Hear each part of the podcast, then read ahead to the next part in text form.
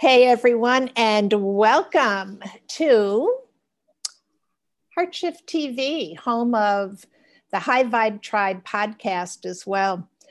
I'm so excited because today I have with me El Chenier, who is here to talk about so many interesting things. Um, but first, let me just welcome you, El, and tell you how happy I am to be here with you. Oh, well, thank you so much. I'm so thrilled to get to spend time with you again. It's my pleasure. So, one of the things I want to tell our audience is that we're going to dive into a conversation that I think is probably one of the most important conversations that we can be having um, during this time, I think, in particular, because of its poignancy, but also because of what it represents in terms of freedom freedom to be an authentic expression of self. And of course, to make choices and decisions um, that are in alignment with that. And so today, El and I are going to be talking about non binary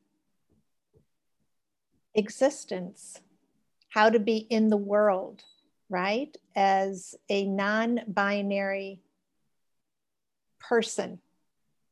And so, first off, I just want everyone to know that I have asked El to please point out to me anytime that I am outside of what is comfortable and outside of how we need to begin to reorient our addressing of another human being.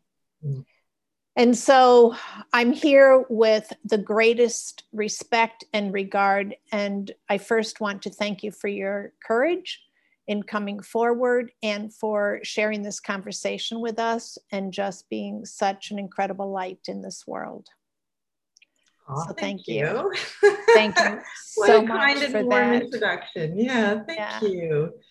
So yeah. a little bit about El um, just to give you some background, and El, I'm going to ask that you maybe fill in some spaces, you know, for information. But El is actually a professor, lives in Vancouver, um, originally out of Toronto, and is now teaching at the Simon Fraser University. And what Elle teaches is an incredible class. I told her I wish that I could sit in on that class but it's critical sexuality studies. Now, you may ask, why do I believe that this is such an important discussion, other than the fact that clearly this is a time where we're being called forward to declare our, our freedom and our right to be free and to express as such. But it's also because in this wave of people um, having this need for self expression, we're being introduced to new perspectives, new thoughts, and finally open to receiving people's true feelings about who they are and how they want to be in the world. So, El, I'm just going to ask you if you could give us a little bit of um, your background and how this all evolved for you. Um, and then I know that we have about a zillion questions that I want to ask you. So, yeah, please lead us into this discussion. Okay, well, so just a little um, heads up to folks out there that this might not be what's that uh, acronym for not safe for work NSFW. so oh, you know, I am I'm I am an educator and I talk about sexuality, so I'm very frank and forthright. So mm-hmm. just beware. I'm gonna just tell it, you know, kind of as it is, and and I'm very comfortable uh, doing that. I'm a, I'm an educator at heart, so you know, people often talk about. Um, being being born gay or born trans or whatever and uh, as you'll learn from my story I, I didn't feel i was born anything but i was born to be a teacher so Ooh, me too a, yeah so I, I i i've and i've always used my story i mean the reason why i was attracted to critical sexuality studies is because um, the way in which gender and sexuality plays out in our world had caused such harm to me. And so when I discovered um, feminist theory in university, I was like, oh my God, you know, this all, all of this, it's, it's a system. It's not just me. Um, I'm not some terrible person, uh, but in fact, there's there's a system that, um, as a as a as someone who was a woman uh, who enjoyed sex, you know, I was punished for that, and that wasn't my fault. That wasn't a moral failing on my part. That was because you know women are not supposed to want sex and not supposed to enjoy sex.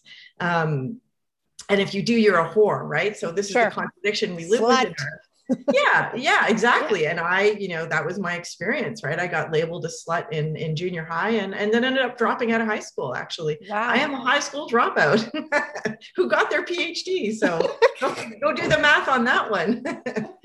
but um, yeah. So, anyways, I I just to give you a little bit of background, I think you know, I came out as non-binary one year ago. I'm 53. My birthday's in just a couple weeks, about to turn 54. So I want to first say to your your your listeners and your viewers, you know, life should be an unending discovery. There are parts of each of us has parts of ourselves we have yet to discover, or maybe we, they were there at one point, but but we we repress them or suppress them. And and for me to discover that about myself, given what I teach and what I do for a living, I have to say it was a real shocker. it was a real shocker to realize that my Oh, you know, I spent uh, my career sort of critiquing the ways in which there are all these incredible constraints around gender and sexuality.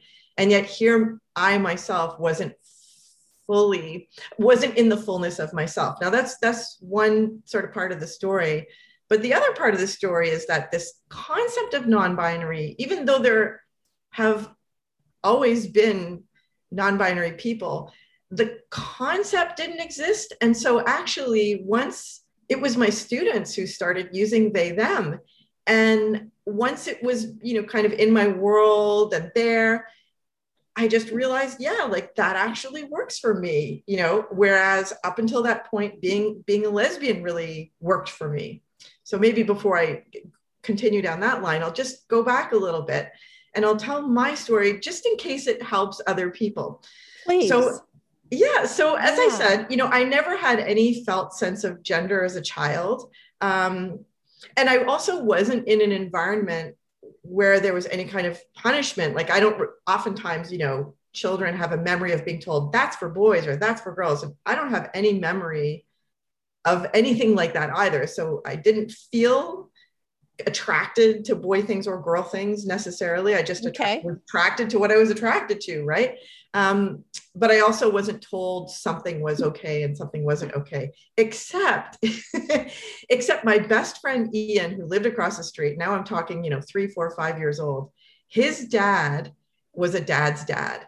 And he he was an engineer and he used to do all kinds of like he had build a train track in the basement with his son and he was the only person in my life who said, that's not for girls. So I was very interested. What kid is not interested in model train sets? Of but course. no, I was not allowed to participate in building. So that's the only memory I have of that kind of what we call what's it called gender policing. Anyhow, it wasn't a source of for me it wasn't a source of conflict. For many people it is, but for me there was no. I didn't grow up with a sense of conflict about where I fit in. And then around my sexuality. So, gender and sexuality are two separate things, but my own experience of them is that they're, for me, interwoven. So, that's why I talk about them okay. together. But for some people, it's important to, to separate them. So, I want to make that, that clear. Um, so I like not feeling any way about gender. I also didn't feel any way around sexual orientation. So uh, I was attracted to both men and women. And for me, because I was introduced to porn, I don't know, when I was around 14, um, there's lots of women on women sex in porn. Sure. So to me, I just thought it's normal and it was about sex, not about quote unquote orientation. I didn't really think about those things. And this is, you know, we're talking the 1980s, so it wasn't really part of the conversation at that time. Anyway, so um, I just kind of thought, okay, I just someday I have a sexual fantasy. That's it. I have a, I'm a straight person, but I have a sexual fantasy to be with women. That's completely normal. Doesn't every woman have that? Like if you read Penthouse like I did, apparently every woman has this fantasy. Of course, that's not true. Anyhow, and then when I found the lesbian community, I loved it because it was um, less punitive than heterosexuality had been for me mm-hmm. in my experience of heterosexuality. And it celebrated female autonomy. It celebrated our sexuality. And so i was really really happy there. And there i stayed for 30 years. So for me coming out as non-binary is kind of interesting for me what it is is allowing i mean the, me to come into the truth of my felt sense of no particular gender so for some people and here's another distinction i want to make for some people non-binary means being both male and female. And so feeling a kind of connection with both. Mm-hmm. But for some people, it means, like myself, it means neither. So I, I, I don't feel either. And so I can manifest more masculinity. So right now you'll notice I have a very short haircut and it's cut mm-hmm. like this. Yeah. on the side. So it's a more masculine look. Um, but I also often in my life I love growing my hair out and cutting it off, growing it out and cutting it off. so I'm constantly playing with my hair. So I can occupy both. And for me, they always have been uh, performative.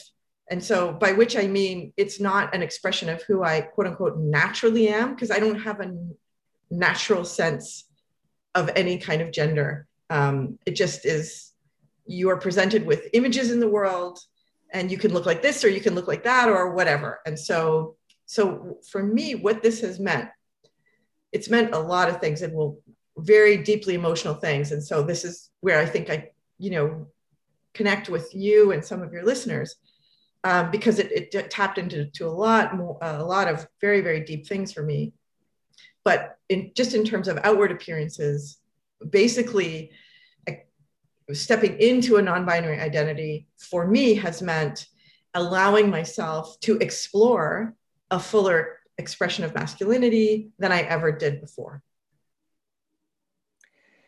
It's also interesting. And, you know, there, there are so many things that we need to look at here. Number one, how, you know, you were saying that it's not necessarily a distinction in sexuality, um, but it may be right? And so, as you know, people who are trying to understand this, um, what's sometimes referred to as third gender, right? In our communities, um, it it gets a little confusing, El, about well, all right. So I know that the pronouns have to change, okay. But if you're, let's say, for example, you're single right? And you are trying to figure out if that's someone who you want to approach or not approach, if and in what capacity do you approach? Um, so it's with this this um, you know this new third gender coming forward I think that there's actually a sort of a crescendo of it that's leaching out into primary genders as well right? And and almost asking questions in terms of this this new world that's opening up for us. And so in this world of you know he and she mm. right we became accustomed to gay we became accustomed to bisexual we became accustomed to queer all right.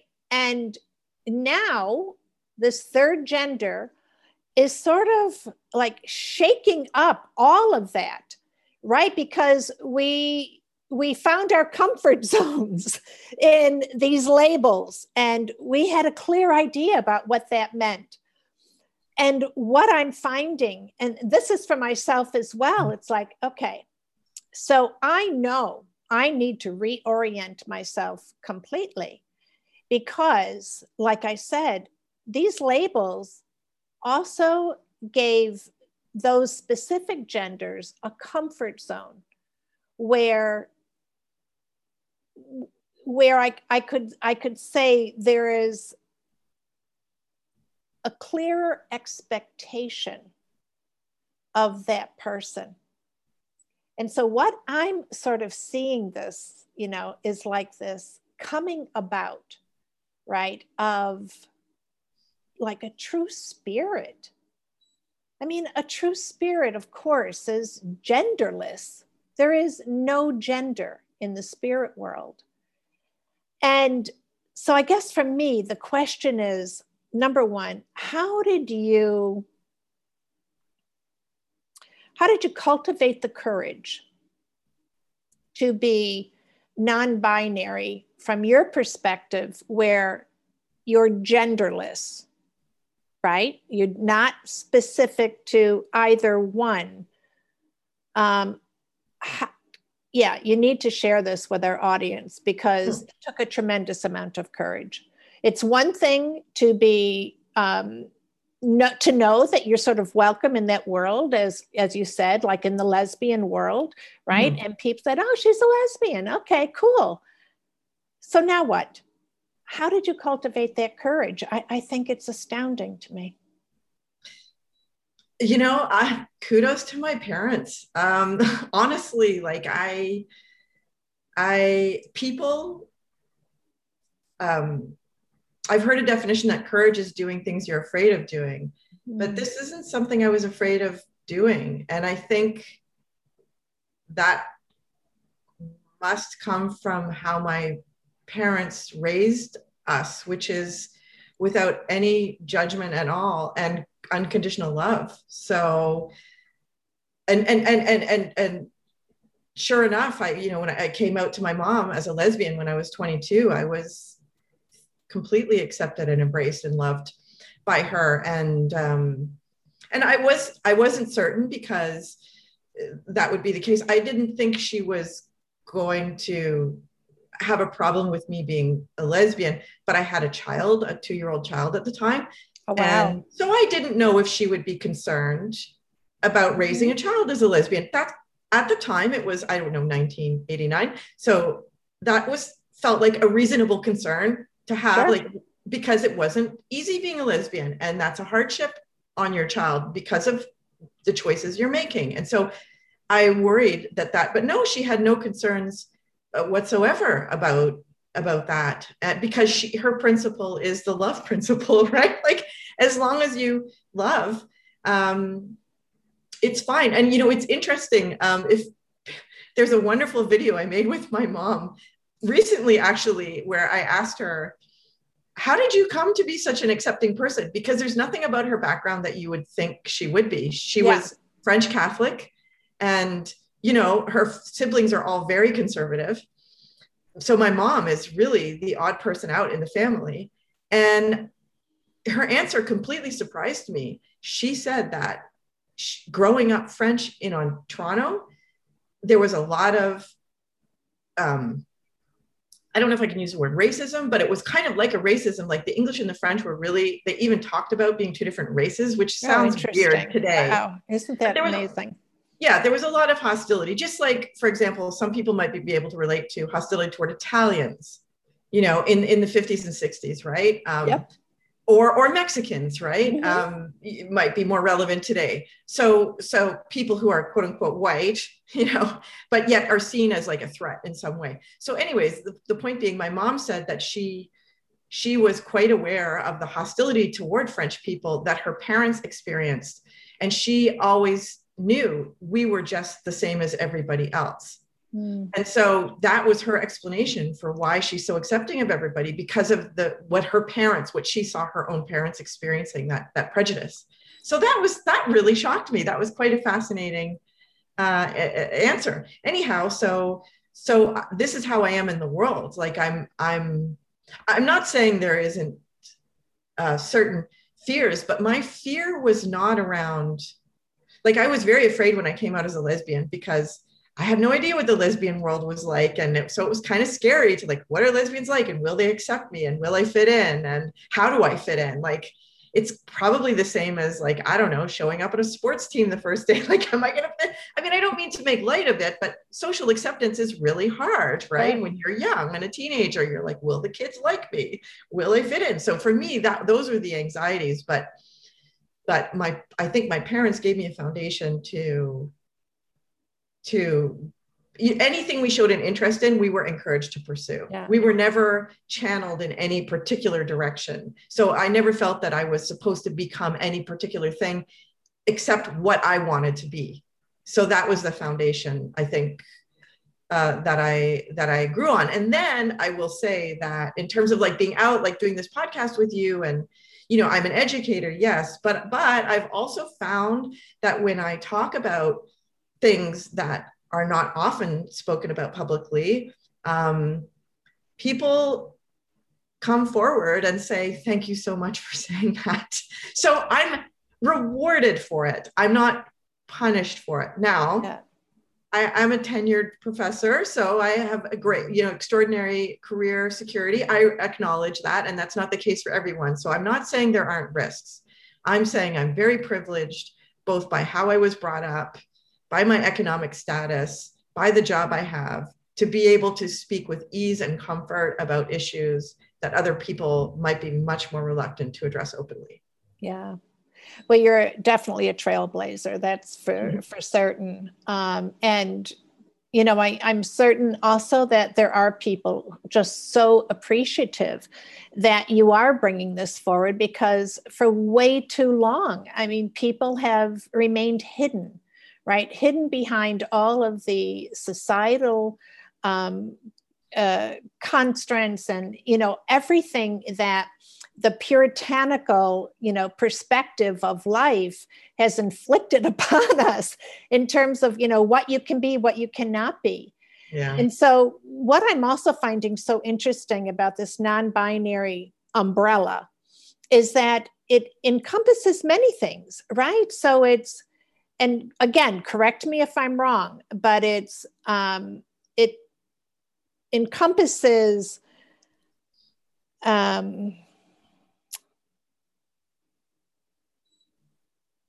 uh, I have to make sure I have this right. So it encompasses uh, non-gender specific. It encompasses transgender is that correct?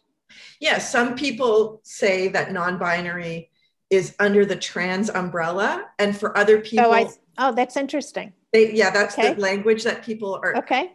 are using. But some people say they themselves, they don't situate themselves under the trans umbrella. They feel for themselves that it's different. Okay. So it's both. It's both. It can, it can be. It can be both. Mm-hmm. Okay. Now, where does gender queer come in here?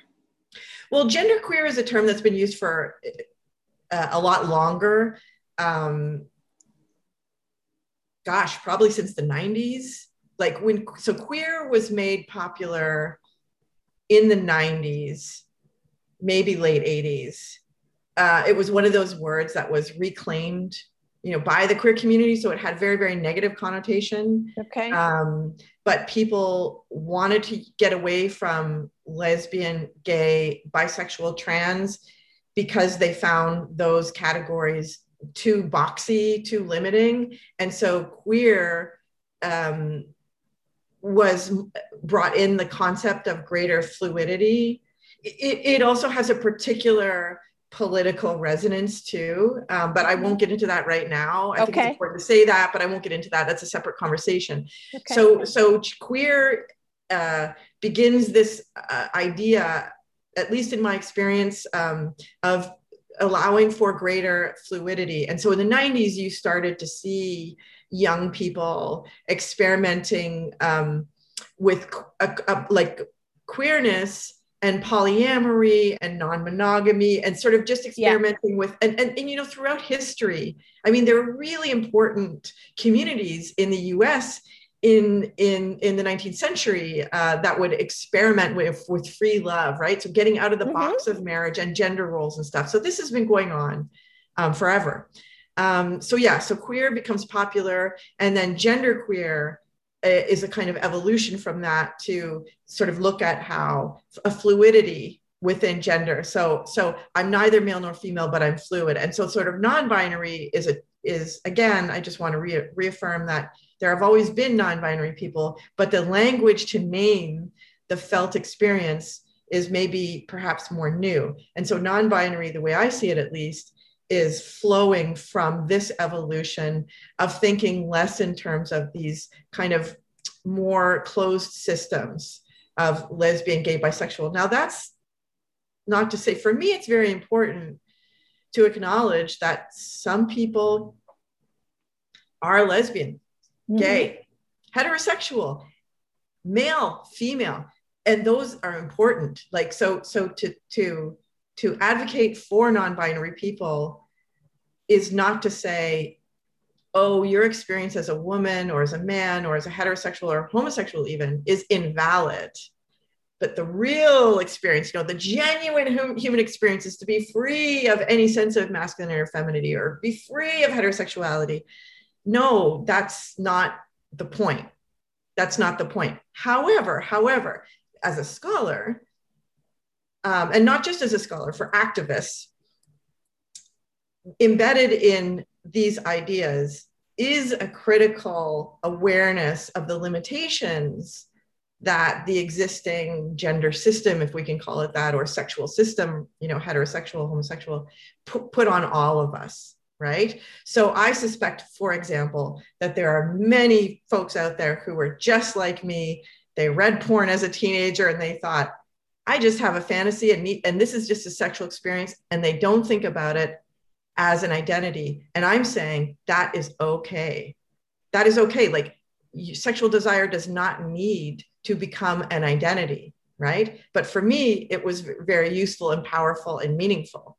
But so this isn't about uh, one size fits all. Just want to be clear about that. It's about opening it up. And then hopefully, in the course of opening it up, it's an invitation to others to just reflect you know i would i would i would i would suggest to your listeners you know just reflect on well what does being a woman mean to you like what is femininity to you and i don't i'm not asking you that in a challenging way like really think about it and you might be surprised at what you find right i could i invite you to do this as like an opportunity for rich joyful exploration you know? Like what is that going on? And and maybe maybe you will discover some ways in which you are limiting yourself because you've accepted you know from society these limiting beliefs of what's permissible for you what's really permissible for you and how we've internalized those things that we don't, we don't even know they're there as was the case for me you know I think you're so right on and and you're you're so wonderful to you know open up this aspect of of conversation within the intimacy of the self. I mean, I know for myself, you know, as a teenager, I had both male and female sexual experiences. And you're right. At the time, there was no thought in my mind about sexual orientation. It was more about the experience. And quite frankly, I'm going to say how wonderful that is. How wonderful that we or I'm going to say, speak for myself, you know, that I gave myself permission, right, to experiment and to enjoy that sexual experience um, without constraint. And what I'm hoping that this conversation will do is to open up those possibilities for anyone who feels that they're living, you know, they're sort of living under this dome of, of constraint because our sexuality, well, I mean, we could talk about this for days, right? But is such an essential aspect of ourselves and how we express ourselves. And also, from my perspective, in terms of spirituality, it's this, this gift right, that we give energetically to the universe. It's almost a reflection, a reflection of the purity of the energy of love. And again, you know, going back in terms of spirit, I mean, there, there's no gender in spirit. And so part of my training is in past life regression.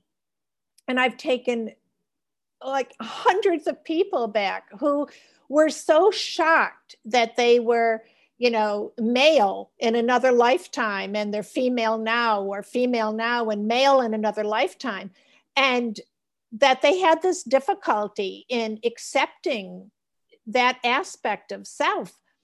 And then once they started to really dive into the exploration of that lifetime how much they gleaned from really embracing both aspects of self existing simultaneously, even in this existence, and how you can draw from either of those energies and find a, a place.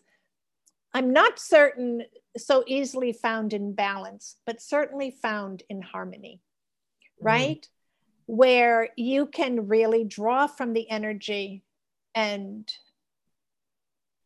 learn how to utilize that energy for whatever it is that you're co creating in that moment.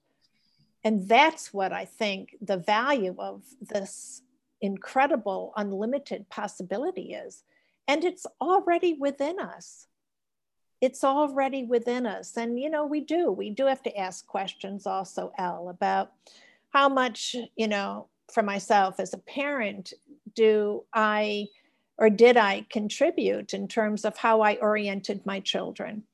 You know, I tried, I certainly tried to be as open as possible, but there's a, a good, you know, there's a good reason to believe that I probably did orient them in some particular way. I'm very proud to say that, you know, my daughter has a wife and I love them both so dearly. I have these magnificent grandchildren. From them, I so much love the world that they live in and have often said that I'm I'm so grateful for truly how they've embraced life mm. and live it on their terms, live it as they are. And um, yeah, just how wonderful it is that we can talk about this and give parents also a different set of guidelines, right? About, and I love, you know, you talked about the unconditional love that you felt from your parents and how you were able to express yourself um, without the fear of judgment. And judgment is such a huge part of all of this. And spiritually, how we are all being drawn and lifted out of you know the fog and confusion that's created by judgment and we're learning to discern instead so i know one of the things that you know, I marvel at also is your um, your Buddhist practice, and I would love for you to talk about how that is integrated in your expression of self. Hmm. Well, I think so. Uh, although I had a very wonderful uh, family life as a child, um, there were things that happened in my life that uh, changed the course of my life, and and um, uh, I built up a lot of defenses around my heart, and um, uh, became an angry person. Um, for two, uh, there's two two main things. My father died unexpectedly when I was ten, oh. and um, that was completely uh, crushing. And and and it, not only uh, was there the sudden loss of of my father, who who I was very very close to, but we had been raised Catholic, and I believed um, very deeply that um, in this idea of the, the family and the community. And when my father died, um, there was no larger family or community to support us. And so I became very, very bitter and very angry. And I felt very betrayed by God, this God that I had believed in, and this mm-hmm. myth of community that didn't seem to exist at all. And um, and then I was sexually assaulted. My first sexual experience was a sexual assault um, at the age of 12, and I was sexually assaulted several times uh, after that as a teenager. And so, so I became so my defense was um, to to was anger. I think that was my you know protection. And so about um, six years ago, and then and then my weapon though was critical theory. You know, like I was smart and I wanted to be a teacher. So I went to school and I learned, I, I, discovered feminism, as I was saying at the beginning. And that was like, yes, this is, this is the path to liberation. Right. And so, um, uh, I, I, was also a writer. So, so a career as an academic was perfect for me because I got to write. I, I fell in love with research. I got to do research and I, and I got to teach. So I got to do all the things I wanted to do and, and go out there and change the world, which, you know, comes from actually my Catholic upbringing. I was, raised in a very progressive Catholic church, and the teachings of Jesus, you know, profoundly impacted me. Um, you know, Mary Magdalene, he, Jesus washed the feet of Mary Magdalene. Like, we yeah. need to remember that story. And that I remember that story from when I was a child. Um, so he understood sexual justice and social justice. And so uh, everything I do today is, you know, I say, Uh, that doesn't come from me being queer or feminist. It comes from the Bible, actually, at least the way I was taught it. So, so that was, you know, good. Uh, but there came a point in my life where I realized that that uh, that I really needed to to that anger wasn't enough, and that I really needed to learn how to access deeper emotions, and that took me down a very very different path, and that's that's the path I'm on now. So while I've dedicated my career up to this point, my life up to this point to, to being a scholar, um, I'm kind of shifting my orientation now. I'm, uh, I'm doing a two-year meditation teacher training program with Tara Brach and Jack Kornfield because like I said, I'm a born teacher. So as soon as I, I, I, discover anything in my life that helps me, I want to teach it to other people sure. immediately. Sure. So I was, I've been uh, doing a Buddhist and Dharma practice for, I don't know, I guess maybe five years six years. And then I said, oh, I'm going to become a teacher. I'm going to train to be a teacher now because I, I, have been bringing it to my students at school in the university. And now um, I've created a uh, outside of the university thing i don't quite know what to call it but called gender mentors where i work with non-binary people to help non-binary people because go through get get through what i got through which is right. who are you? Like and so so so we do a bunch of exploratory exercises together to kind of get at that felt sense like of who who we are. And so i wanted to use these practices of basically introspection right? I mean that's what all spiritual practices have in common is this deep deep introspection coming to a place of peace right? Through introspection. And that's really what meditation is. Mm-hmm. and so those skills have been really um, profound for me.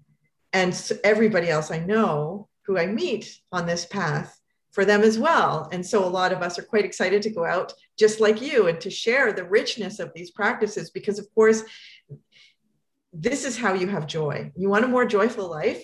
Let me let me tell you let me show you the way you know and it's not it's very counterintuitive to what we're often taught in in the western society um, the first one and the hardest one was to learn how to love myself. And, you know, this world gives you so many reasons to hate yourself. And I don't want to say that that's especially true for women. Um, but maybe it is. I don't know because I've, I've been thinking a lot lately for obvious reasons about masculinity. Mm-hmm. And um, I think you know men have to are taught to hate everything soft in themselves yeah so for for us for women to have a better life you know men have to also have a better life as well um, we all have to have a better life and of course racialized people are also taught to hate themselves for a whole other set of reasons people right. with disabilities and so on right so so learning to love yourself is actually the hardest work I think I've ever done. And it's an ongoing project. It's it's ongoing. Um, and learning and, and paying attention to the self-talk.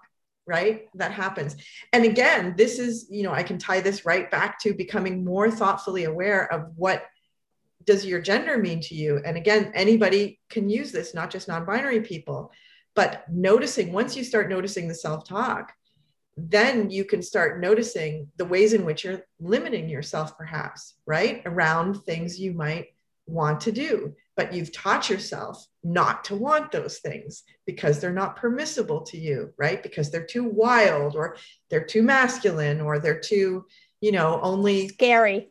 They're too scary or you know only certain types of people do that. That's not that's appropriate right. to your station in life you know, or your class or whatever right?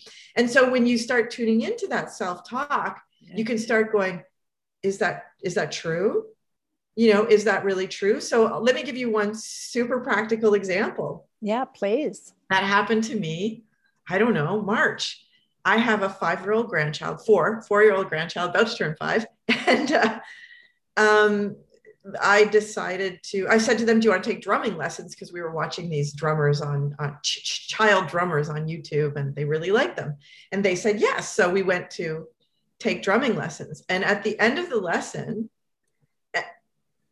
I realized, and again, this only occurred because I have spent six years tuning into my self talk and listening. I realized at the end of my grandchild's lesson, it was me that wanted to take drumming. I wanted to take drumming, but I would not allow myself to do it because it was too masculine. This was not something girls did where like and i just felt so stupid. Once i realized that i'm like oh that is the stupidest thing in the world. You call yourself a feminist? So there's more self-talk criticism. Yep. oh you're a failure as a feminist. But and so what i did because i could see it is then it was allowing allowing myself to have it. And what was very interesting for me and this is a very personal experience for me but i looked at the drums and i looked at the teacher and i said i want to take drum lessons and i literally felt my myself my body move toward the drums but also move into masculinity. Like i felt wow. my, yeah it was profound. It, it was so bizarre. And i'm like looking at this drum teacher going you have no idea what's going on in my head my body right now but i am having a profound moment here um, it was it was it was really beautiful. It was it was beautiful. It was beautiful and wonderful. And but again all of that only happened because of these years of training myself to be aware of what's coming up. And that was a subtle a subtle prohibition that i wasn't even aware of. So so this is the this practice can really help you again way beyond gender way beyond gender but everything your heart desires. Like we have trained ourselves to shut down our heart. That's right. So we won't be disappointed because life is let's face it life is full of disappointments right? It is. We face many disappointments and if we're young enough when we have them we learn very early on do not desire that because you're not going to get it right? Like i learned you know when my father died nobody's going to come help you. And so i spent the rest of my life uh, reject, you know, I didn't form good friendships and I never relied on anybody for anything because I was like, people are going to let you down. Nobody's ever yeah. going to be there for you. You have to do it yourself. And that is a hard way to live. Sure. It's a very hard way to live. And so now through this process that I've gone through, like my friendships are so rich and full and plentiful. Like I never had plentiful friendships because I was so guarded, right? Because I was never really open with people. And because you can be open, like you can be out there like I am, right? Oh, I'm, I'm this and I'm that. But that doesn't mean your heart is open to That's people, right. Right. But now I know, yes, of course, people can let you down. Yes, of course, people won't always show up for you the way you need or hope they will in that moment. But I've learned to love myself and therefore I'm taking care of my own needs. So I'm not relying on them. So when I'm let down because my friend is distracted and they can't pick up their phone right now and talk me through a difficult moment I'm having, I don't catastrophize and say, well, well, screw that. You know, see, friends are never there for you. You're on your own, right? That's what you learned. That's the way it is. So I, that's not my story anymore. I'm like, well, what, you know, I'm okay. I can get myself through this moment. She'll be there for me when she's ready and able to be there for me. And, and I can, I can move on. And so have much, much richer relationships with other people. Mm-hmm. Yeah. So highly recommend it. Highly recommend it. but well, yeah. I mean, and, and you're, now you're really talking my language. My focus, yeah. of course, is in teaching people how to love themselves. And, I am convinced it is the number one task for each and every one of us, um, and that it is ongoing. This is a journey, it's 24 7, and it is relentless in how it draws us into giving us opportunity time and time and time again to come back to our center and to accept that our worth is not determined by anything outside of us. Our worth is already innate and we are to love that and to love the pure essence of our being because that's where all the magic is so um oh my god i love so much everything well let, me just jump on what you just yeah, what please. you just said there because two things so two of the one of the biggest things so far and i know i'm going to keep learning so much from from the dharma which is the word for the teachings in this case, that's how I'm mm-hmm. using it, the teachings of, of Buddhism, which are shared by many other traditions, is that you have already everything you need within yourself. That was a huge one for me because we as a society are raised to believe that, oh, we set up these ideals out there. Like they have the, um, the wealth that I want, the body that I want, the friends that I want, the success that I want, everything. And so then we, you know, there's a million self help books out there and courses online and stuff you can buy that will say, follow these steps and you will get that. Right. So it's external to you. The pathway is something you don't know. You need to learn it from elsewhere. You need to acquire it. Uh, because it's outside of you because you don't possess it you are deficient basically it's a deficiency model Sure. And so, what Buddhism teaches you is you actually have everything you need inside you. So it's it's an abundance model. It's you are abundant with everything you need. And let me tell you, that is a hard sell. When yep. you are suffering, that that is a very very hard sell. So again, these teachings are not. They sound like oh easy for you to say. yeah, how nice for you. And like, try it. you know, eh, yeah. but but and th- this is why a lot of people who in my in the, the Buddhist community that I'm part of, everybody I've met on retreats and in my group who comes, they they they arrive because their life completely fell apart and they had nothing left so it's it's a, that's why I say it's a hard sell because you don't just show up going, "Oh, I'm curious about this. Yeah. Let me do all this really hard introspective work just because it's fun." No, no, most people it's because their life is completely they're devastated by either a death, a loss or, you know, and something like that that's led them to seek something because they have nothing left. They have no resources right. left. So so it's oftentimes it's that that that brings you to this path. But the other thing i want to share with you what you just said reminds me of and this is a, a, a teaching i was just learned listening to a couple days ago from jack Kornfield he said that what he learned from his teacher is the goal is not to perfect yourself but to perfect your love. Mm. That's right it's so simple yeah. and so true and i bet at least half the people listening to this are like BS. It's not true, but it's really, it is, it's really, really true. Just, just sit with that. Just sit with that and investigate that for a little while. At least give it a chance. Give it a sure. chance to seed inside you and see where it takes you. And to be an expression of that love, because it's not meant to be held within. It's meant always to be shared. And to know that there's a whole world waiting for it. There's a universe waiting for it. Um, and that universe, of course, is within you. So it is this constant, right, giving and receiving um, that is so essential to our beingness and our ability to achieve that level of happiness where we can find fulfillment, where we can feel abundant. I love so much the way you said, you know, this is a practice of abundance and of course, to find that sense of peace and connectedness that so often, you know, evades us because there's this whole world out there that would tell us something other than that. And certainly that uh, would distract us from that practice.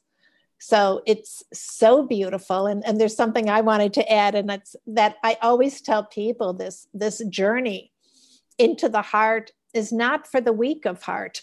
okay. no. and it's the same thing, right? El, you know, people think, ah, da, da, da, da, da, da, right? Oh, yeah. You, you know, you've got your head in the sand, you've got this and that. No, try pulling your head out of your heart. Okay. now, now you're on to something. so, um, what a wonderful discussion we've had. I'd love for you to share with um, our audience. Number one, I know that you have a special program. It's a writers club. Can you talk a little bit about that? Yeah, so um, I wanted to create a place for non binary folks to come and just hang out together. And um, I share with them certain practices. So I use, as I said, meditation and expressive arts. That was my way to as I call it, come home to my non-binary body. I need, I knew I needed to come home to myself and, and, and figure out what that was. And so, so rather than do that intellectually, which is what I had been trained to do and the technique I used my whole life, um, I knew that I, it needed to come from the heart and it needed to be expressed in in the kind of rich and diverse ways that that the expressive arts allows us to do so um, I guide every Sunday uh, for an hour and usually a bit. Mm-hmm. Uh, people gather together online and I guide them through a meditation practice and then an expressive arts practice. So on one Sunday, uh, we will use writing, and then on the next Sunday, we use uh, expressive arts and we go back and forth each week uh, as an opportunity to sort of explore our own internal wor- worlds, everything we've been talking about here. Yeah. Um, so I invite uh, your listeners to, to come if they are non-binary or think they might be, uh, and to please share it with other non-binary folks. One sure. of the things that's really uh, difficult is not having places uh, to get together and just be. Um, the, the beauty of those places is you never have to explain yourself um, when you're with with other people who are also non-binary. Um, and those, and as someone who's been, you know, queer and a feminist, I really have, uh, I've th- thrived off those kinds of spaces. So it was really important for me uh, to use the resources that I have uh, available to me to share that uh, with the community and create just just this kind of space. It's beautiful. It's so beautiful. Um, so anyone can join you. Yes, any anyone who it's it's just for non-binary people or people who are exploring that they think they may be. So it's a journey. Okay. Mm-hmm. It's a mm-hmm. journey. So if you're not sure, but that's the path you're on, you're yeah. more than welcome to come. Mm-hmm. Great, wonderful. And then the gender mentor program that you have, is that also open to Yes, that also is for non-binary people who want to go sort of do a deep dive, right? Who want to explore who they are. Um, and it can be for people who are just at the beginning stages of, of identifying as non-binary or people who have identified this way for, for a long time, but they just want to sort of get into do do more deeper exploration of who they are so get a little you know i talk about um and i'm sure this resonates with you too talking about living in the fullness of ourselves right in the fullness of who we are but we're all dehydrated Oh. So so so I use it. Yeah. So so basically, this is like uh, the watering can. Mm. this is come here. I'll I'll water you up, yeah. And we'll hydrate you, and so so that you can open you can open out a little bit, uh, and and then really see the fullness of who you are. Yeah. Yeah. Well, this has been incredible. And by the way, everyone make certain that those links are available for you. Um, so I have to ask any um, any words that you would like to leave the audience with that uh, comes from your heart to theirs? Well, you know, if people are here and they're listening, they're part of your community, it's because they're already doing this work. And I say, I say, yay for you. You know, I say, I say, I'm so happy to know you and and we often maybe feel alone in this path but always know that there are so many other folks just like you who are out doing this hard work and it is absolutely worth it. You know we'll also face moments where where in our aloneness and this is why community is so important and this is why i'm a community yes. builder is because aloneness is just the worst you know? It's the worst thing. And so so find your community stay in touch with your community. You are so needed. You are so important.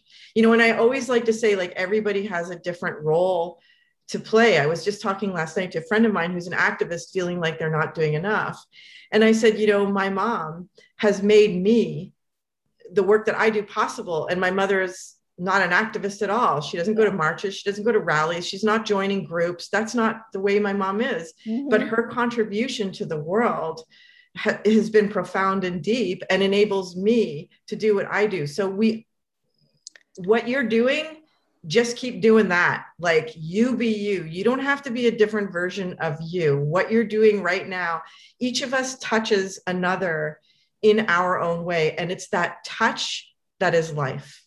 Mm. It is that touch that is life. That's really, really beautiful. Thank you so much, El. Um, it's been such a pleasure to have you here. And I have a sense that um, I would love to have you back again. I think there's so much more that we have to talk about, so much more that we can maybe give people permission to think about and to ask themselves, well, what if? and you know like just to continue this discussion and exploration of who we are and of course to give ourselves permission to be whatever we discover. So thank you everyone. Thank you for being here. Thank you for giving us your time your energy your beautifully opened hearts and minds uh, taking this all in. Of course, um, you know, you can find us at um, heartshiftcoach.com and Heartshift TV and the High Vibe Tribe podcast.